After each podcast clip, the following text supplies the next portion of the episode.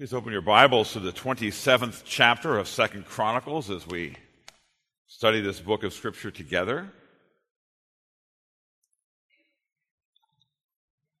It's a short book in Chronicles, a short chapter in Chronicles, verses 1 to 9.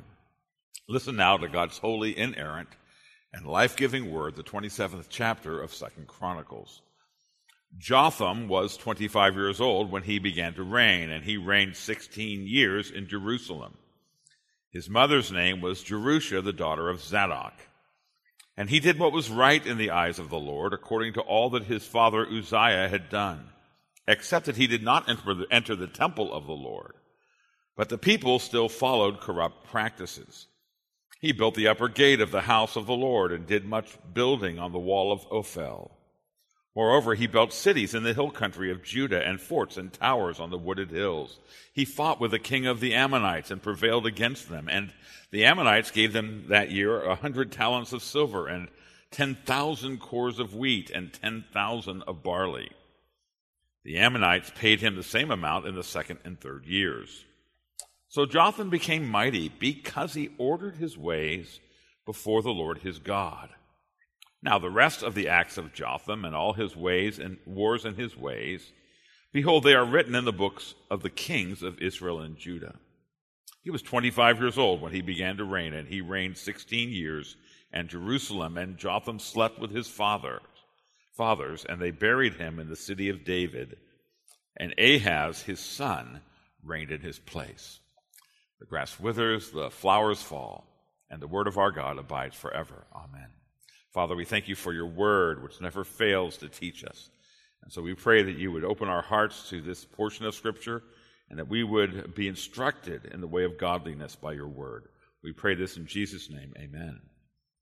Second Chronicles presents the records of some of the greatest, though lesser known, spiritual giants in all history after the account of David in First Chronicle and the famous uh, Solomon in the opening chapters of Second Chronicles, we're introduced to such remarkable characters as Jehoshaphat, Hezekiah, and Josiah, men whose godly reigns played such a significant role in the Old Testament.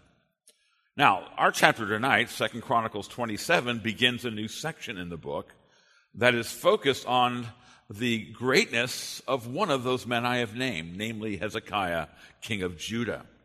In chapters 27 to 32, we will see the crises that Hezekiah faced uh, that developed in the reign of his grandfather Jotham and then came to ripeness in the reign of his father Ahaz and how he responded through faith in the Almighty God who defends his people. Now, the previous section in, in Chronicles told the stories of three successive kings, each of whom started well and ended badly Joash, Amaziah, and Uzziah. And they taught us that we need to continue in the end the faith that we professed at first. These three kings in the new section we're studying do not follow that pattern.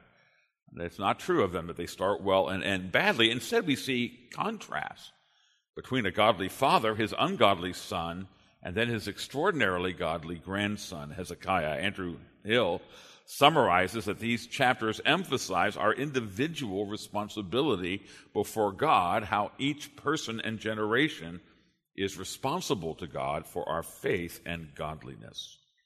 Well, the reigns of Jotham, uh, Ahaz, and Hezekiah spanned a period roughly from 750 BC to 686 BC. And that is a time that was shadowed by the mounting evil of the Assyrian Empire the, the bloody reign of their conquering hero, Tiglath-Pileser III, was going to take place during these reigns. It's a major event in the history of the ancient world. But the crisis in international affairs was mirrored by an even more significant threat. It's one that was growing in the hearts of God's people. And we're going to encounter this danger in the short passage commemorating the reign of King Jotham who honored his God in faith, but was undermined by an unwilling people. So far as we learn, Jotham did all that he could to lead the kingdom of Judah in God's ways, yet three words signal trouble ahead. They're found in verse 2. The words are, but the people. But the people. in a book that mainly focuses on the actions of leaders, kings, people like that. We learn that an even greater force is exerted for good or evil by the people of God themselves as they either neglect or respond faithfully to the message of God's word. Well, Uzziah, who we considered in the previous chapter, reigned successfully over Judah for 52 years, only to fall at the end of his life to the sin of pride. And he spent the final years of his life in quarantine. Remember that God judged him for his presumption of entering into the temple and usurping the role of the priest with an outbreak of leprosy on his forehead that rendered him unclean. And so the control of the nation fell into the hands of his young son, Jotham. Now, his reign is summarized with the usual biographical material. He took the throne at age 25. He reigned for 16 years. Now, it seems that the first 10 of those years was a co regency with Uzziah, and probably the last three was a co regency with his son Ahaz. And so the brevity of his account may reflect the, the brief period of time when he exercised sole rule over the nation, maybe as short as three years.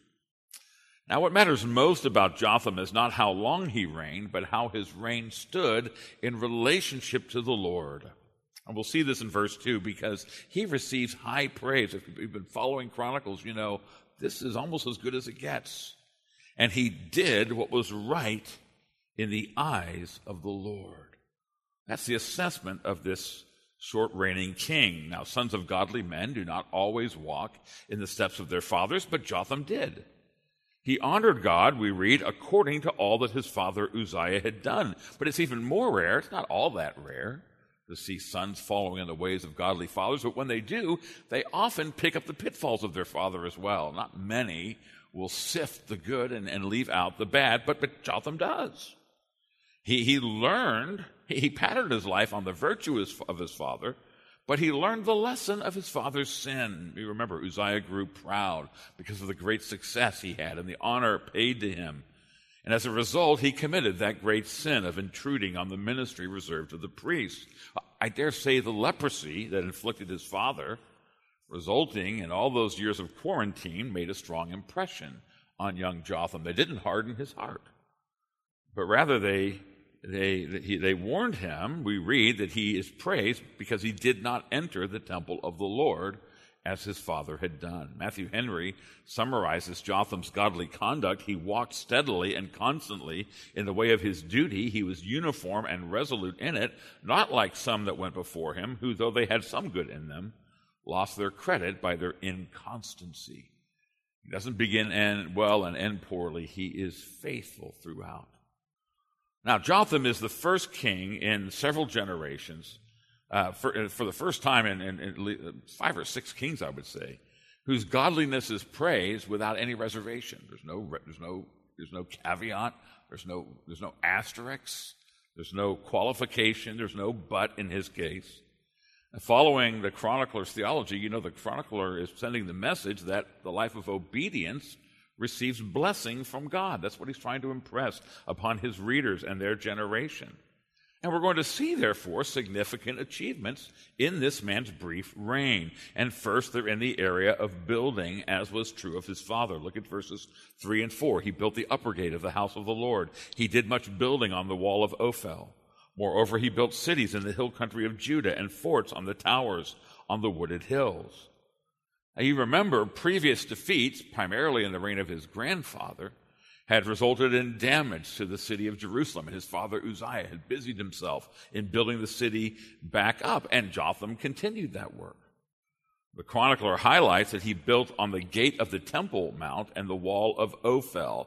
Ophel was a hill to the southeast of the Temple Mount uh, between it and the city of David. Now, this association, both of these building projects have some relationship to the temple grounds that suggests his piety. He took a special concern for the affairs of the Lord and his house. And by completing his father's building work, sometimes it's a great thing to complete the good work begun by somebody else because it's a good work. And his obedience to God strengthened him as he built up the nation's economy. He strengthened fortifications outside the capital. He built cities in the hill country, fortresses and towers on the wooded hills. Now, as you've seen in studying Chronicles, this is all a sign of God's blessing. A successful builder is one who's blessed by the Lord. But an even clearer sign of divine favor is success in warfare, and Jotham also enjoyed that. Verse 5 He fought with the king of the Ammonites and prevailed against them. Now, Second Chronicles 26 8, the record of his father Uzziah, states that the Ammonites paid tribute to Uzziah. So it's theorized, I think plausibly, that this battle, this war, was a result of their suspension of the tribute they had agreed. And based on Jotham's victory, they resumed the tribute. In fact, it seems that they paid a penalty. They paid back owings of their tributes. I say that because what's listed here is an enormous amount of wealth that flowed to Jerusalem as a result of Jotham's victory. Verse 5 And the Ammonites gave him that year 100 talents of silver. That's about three tons of silver, which is a lot of silver. 10,000 cors of wheat and 10,000 of barley.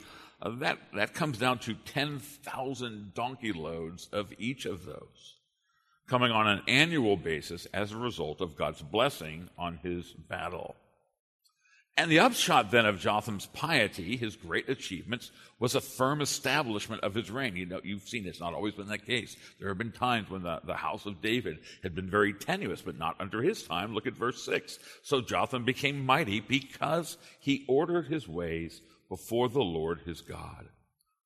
And so the results of his godliness were the stability of leadership he provided to the royal house. Uh, we should pay careful. But see, he, he didn't just happen to lead the godly life, but he ordered his ways. There was an intentional pursuit on his behalf to walk in the ways taught by God.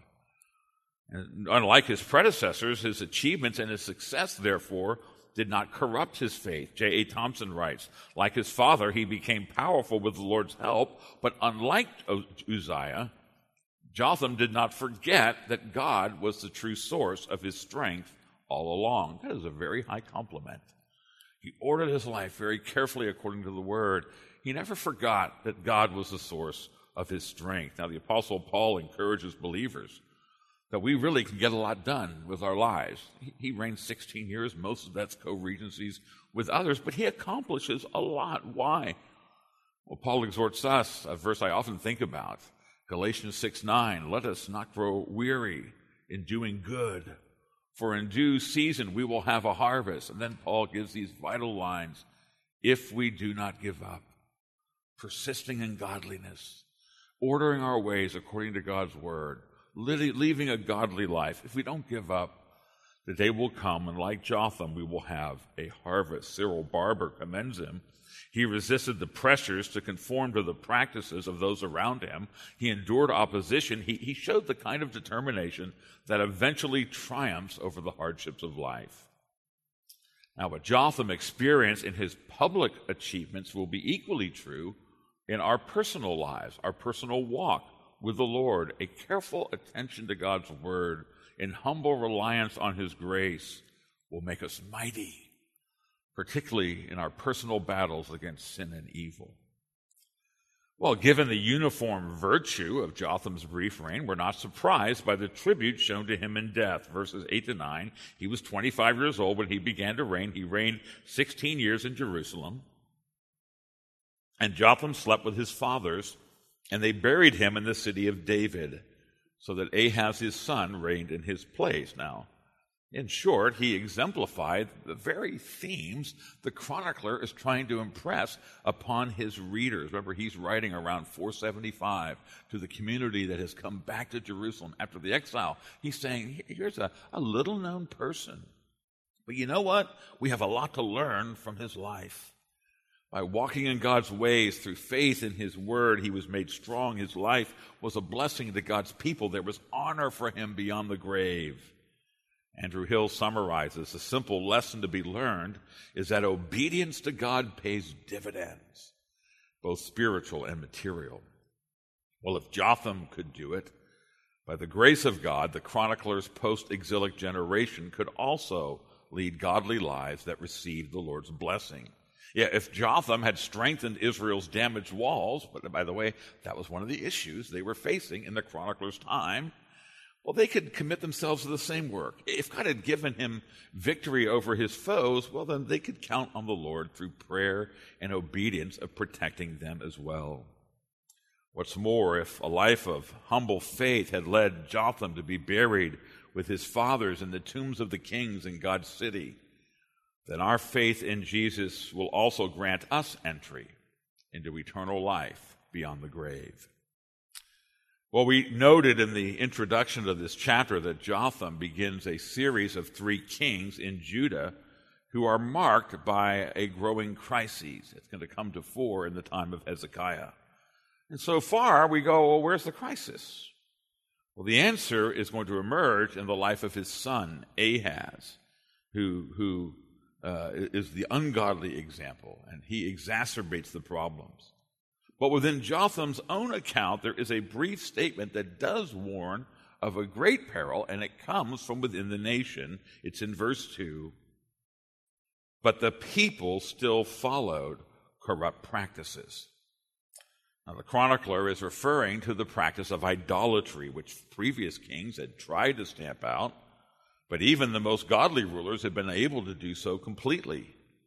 Now, some theorize that Uzziah, his father's violation of the temple precincts had set a bad example and it had caused a wave of idolatry. I don't think that's actually likely. That wave of idolatry had been there for a long time. No, the source is in the people themselves. By following corrupt practices, they revealed the possession of corrupt hearts. Now, the alarming statement here about the people's unwillingness to follow Jotham's godliness highlights the biblical duty of believers to follow holy examples provided to them by spiritual leaders. It is the duty of Christians to follow godly examples like King Jotham. Now, at a minimum, we should you would think it would be the pastors and elders of the church, but there's also veteran men and women of faith who set an example before the church in piety and sound doctrine and good works. Again, some commentators view this statement as expressing that Jotham was somehow weak that he wasn't able to secure the people's support. But I don't think that assessment, he doesn't seem to be an extraordinary personality. I admit that. But the text does not lay the blame with him. And the reality is, is that the best and strongest of leaders can only do so much. Their job is to provide leadership, godly leadership, to teach the Word of God, to enact godly policies in a God honoring way. J.A. Thompson reminds us that despite the chronicler's usual focus on the character of the kings. This book is mainly about the kings and other leaders. They're the ones who, in general, determine the nation's fate. Nonetheless, the citizens, the people, here are not absolved of responsibility for their own actions and attitudes. The one who's exonerated by this account is Jotham himself. That seems to be the point. He's saying that this king set a godly example, he pursued godly policies. So it is with Christian leaders today. They are exonerated if they teach faithfully, if they act and lead in a way that's consistent with God's word, but the people refuse to follow. Well, it is the job of God's people to follow their leaders in such a way that the example of those lives is reproduced in our lives. And, and in the New Testament, you see this principle over and over. The Apostle Paul said it a lot. He said it to the, the Corinthians church, 1 Corinthians 11 1, Be imitators of me as I imitate Christ. The writer of Hebrews hits this theme very hard, very helpfully. He makes it a command, Hebrews 13 7. Remember your leaders, those who spoke to you the word of God. Consider the outcome of their way of life and imitate their faith. It's a very helpful statement. He, he, says, think back to the people who taught you the Word of God. Maybe it was a parent. Maybe it was a teacher in school. Maybe it was a Christian who became your friend. And we're to, search, to search the examples of leaders in the church, especially preachers of the Word. But notice what we're to learn from them. Not their personalities. We're not to join a personality cult. Not their ministry techniques. But he says, follow the outcome of their way of life. We're to look at their lives, the, the cause of what, what happened in their life, how they handled things. We're look at the way that they died. And we're to say, what is the lesson to be learned from this example? What a benefit it is to know an older Christian, a more long serving Christian, and be able to, to observe, as Jotham did with his father, to see what sins to avoid, but particularly to profit from their faith and the outcome of their life. Well, to the writer of Hebrews, the pattern of imitating godly lives uh, of leaders is the well worn path from life into glory. We learn what faith and patience are all about through the lives of other Christians. Uh, the writer of Hebrews makes a, a, comment that he adds to this that his point is that it, it always pays off.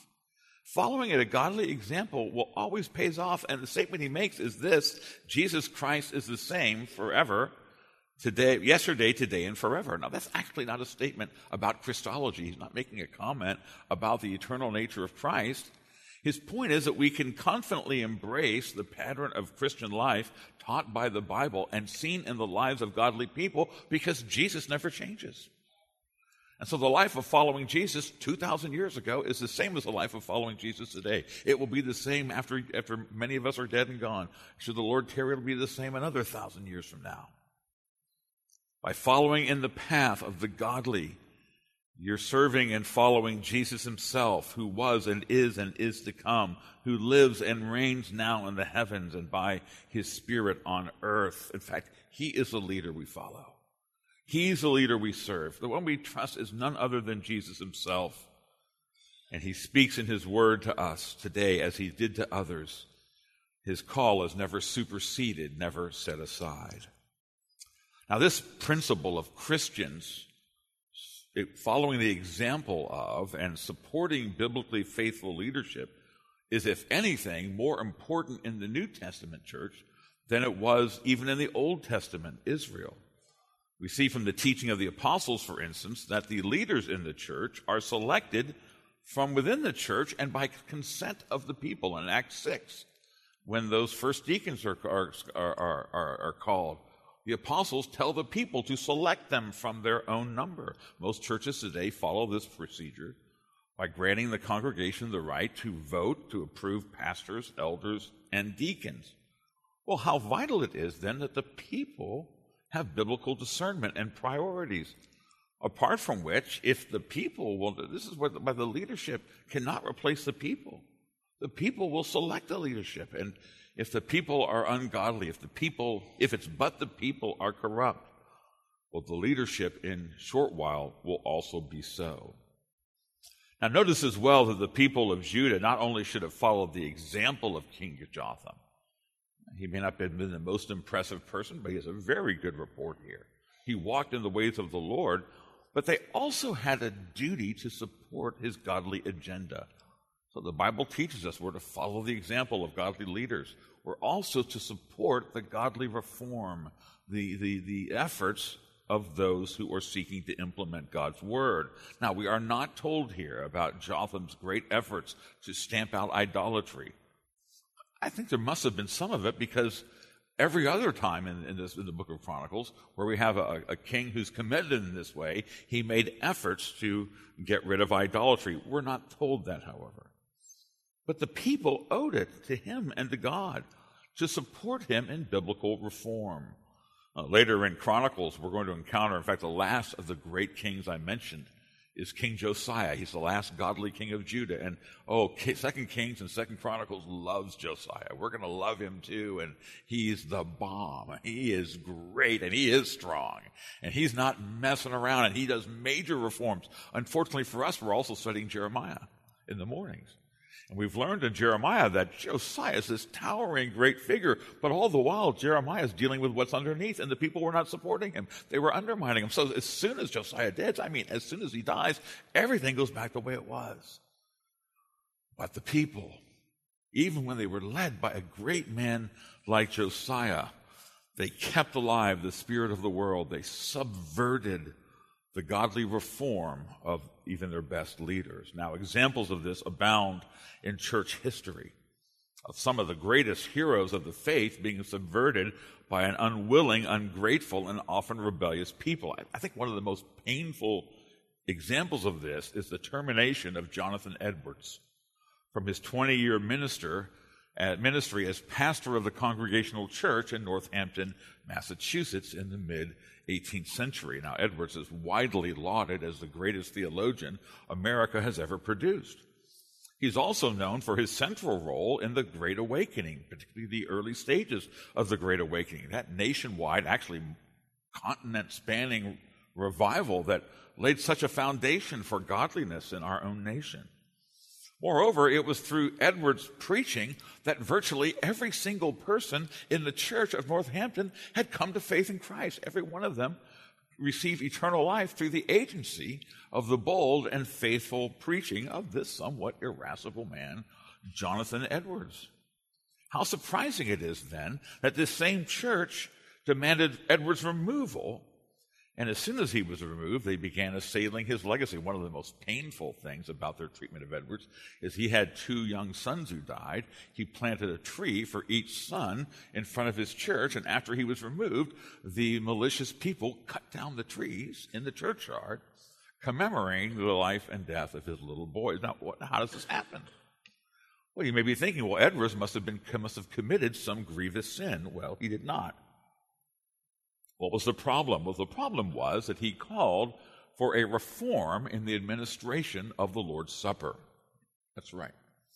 He realized that that church was not following the biblical pattern of the administration of the Lord's Supper. The, question had to do with the admissions of unbelieving people to the sacrament of the Lord's Supper.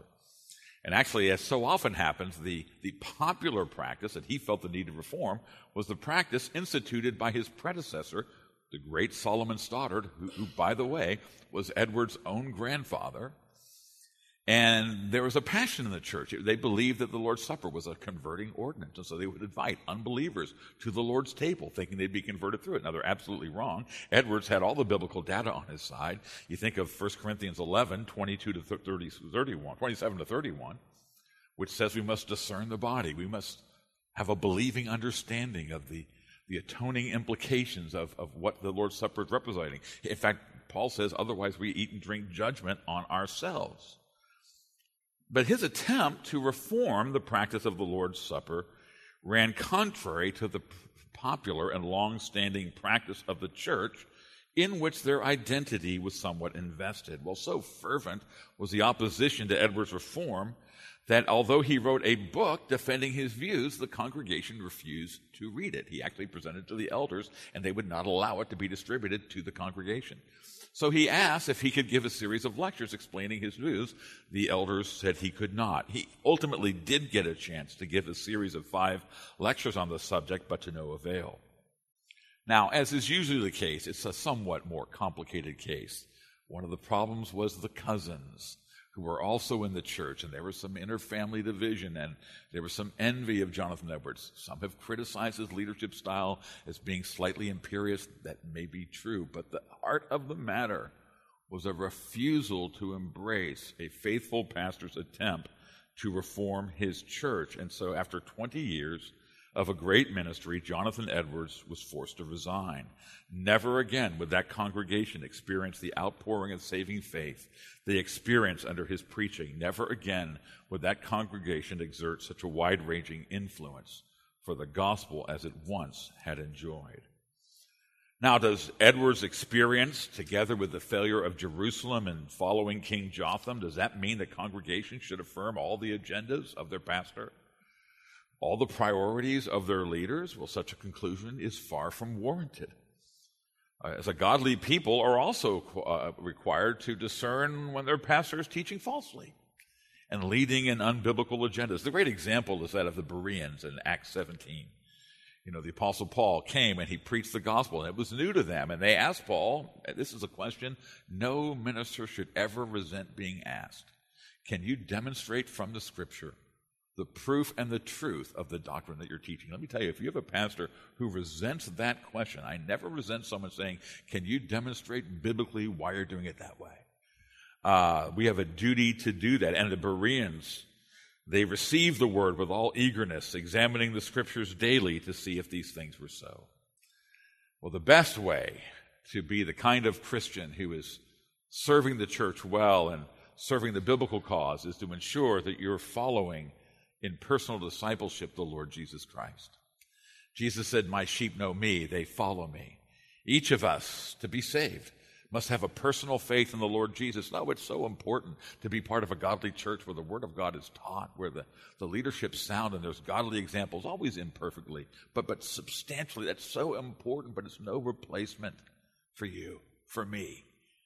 To say, oh, I am following the good, the, the good shepherd, the great and chief shepherd.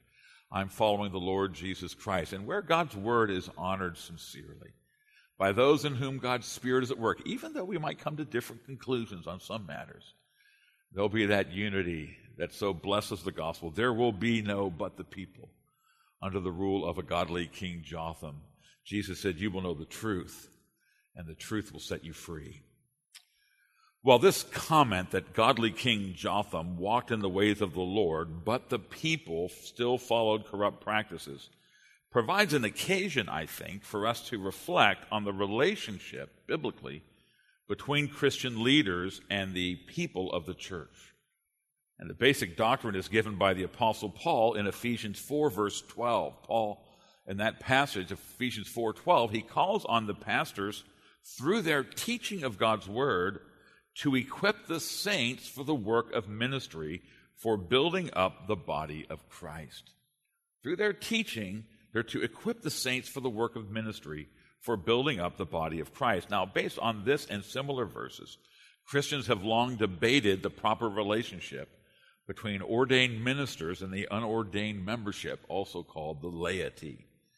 And two errors have been propounded, the first of which is called clericalism. And this is the view that the pastor is the one who has all the authority and is responsible for accomplishing all the work. It's the pastor's job to perform the ministry, and then he himself builds the church. James Boice, James Boice writes, in this view, the work of the church is not is to be done by those paid to do it. The role of the normal member of the church is to follow docilely. He doesn't mention, and also to write the checks. They pay and you do the work. That's the view, clericalism. Now, historically, it's perhaps best represented by the priests of the Roman Catholic Church, although, dare I say, it is often found among Protestants. Many ministers promote this view by wanting to be in charge of everything and sometimes by holding their church in actual tyranny. An example in the Bible is Diotrephes. Remember when we studied the letters of John? John said that Diotrephes likes to put himself first and he does not acknowledge our authority. 3 John, verse 9. Well, the problem with clericalism, well, one of the problems is that the church is impoverished. Because while Christ has distributed gifts to all believers, very few have the opportunity to exercise any of them. In his first epistle, Peter warned pastors not to be domineering over those under your charge. Well, that is generally the case under clericalism. Well, that's one error. As you can imagine, the other error is in the exact opposite extreme. It is called anti clericalism. It's a reaction to clericalism. Now, here the church strips the pastors and elders of their power. In many cases, does away with them completely, and therefore does not benefit from Christ's provision of those who are called and gifted to teach and exercise spiritual authority. The book of Acts shows that Paul appointed elders in each of his churches. He entrusted these men to train and lead the flock. Acts 14 23, chapter 20, verse 17.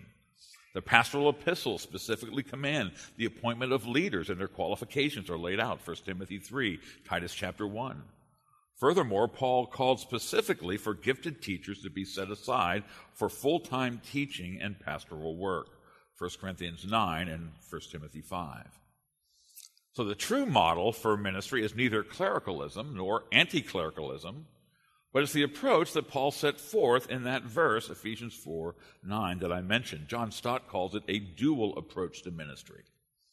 Ministry starts with the preaching and teaching of God's word by faithful and gifted pastors. But that then does not replace other ministries, it inspires them.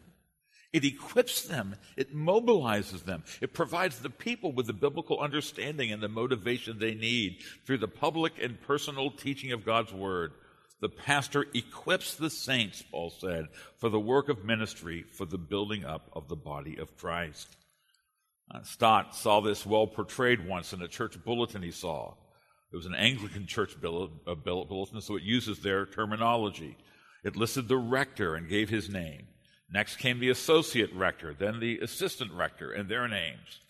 Finally came the following ministers, the entire congregation.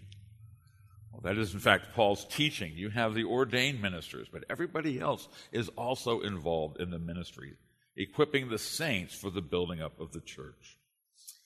Well, as we reflect on the short account of Jotham's brief reign, and particularly as we're going then to read on into the generation that follows, we will discover that this godly leader's efforts were deeply undermined by the corrupt practices of the people. You know, it doesn't have to be that way in our churches. The faithful preaching of God's word is designed by the Lord to bring both pulpit and pew together in a shared commitment to the work of Christ, to sound teaching and gospel ministry and zeal in life. It is the right and duty of church members to expect clear and faithful biblical exposition so that the flock will be fed from the true and wholesome nourishment of God's Word.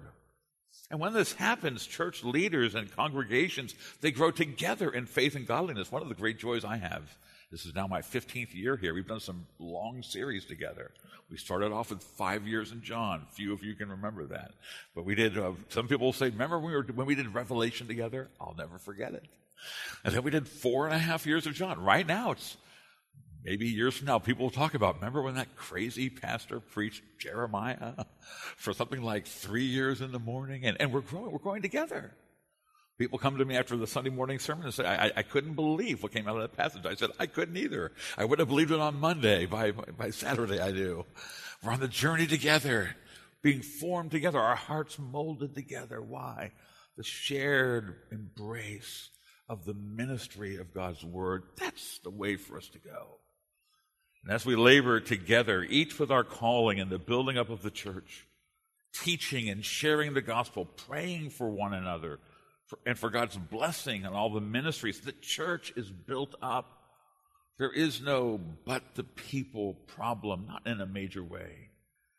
Both are so greatly needed faithful leaders and godly, zealous, fully equipped followers. It's only in such a partnership between pastors and elders on one hand, church members on the other, that the future of any church is made secure, bound together in a spirit of love and prayer embracing together Paul's urging in Colossians 3:16. He says, "Let the word of Christ dwell in you richly." That's a plural you. In y'all. Let the word of Christ dwell in you all richly, teaching and admonishing one another in all wisdom, singing psalms and hymns and spiritual songs with thankfulness in your heart to God. Father, we pray for these things in our midst, and we are but sinners. And we look, we've seen so many leaders who've gone astray. In this passage, we have the followers who go astray. Well, Father, we appeal to you in Jesus' name that you would protect our hearts, that you would overcome the tendency of sin and, and destructive things like pride or envy or imperiousness or rebellion. Father, we pray that Christ would be the king who rules in this church, that he would reign in and through his word. Make us all in this congregation servants of the word of Christ, that we together, following him, would know the truth and we would enter into the, the, the experience of that gospel freedom that he is so willing to give. We pray for this in Jesus' name. Amen.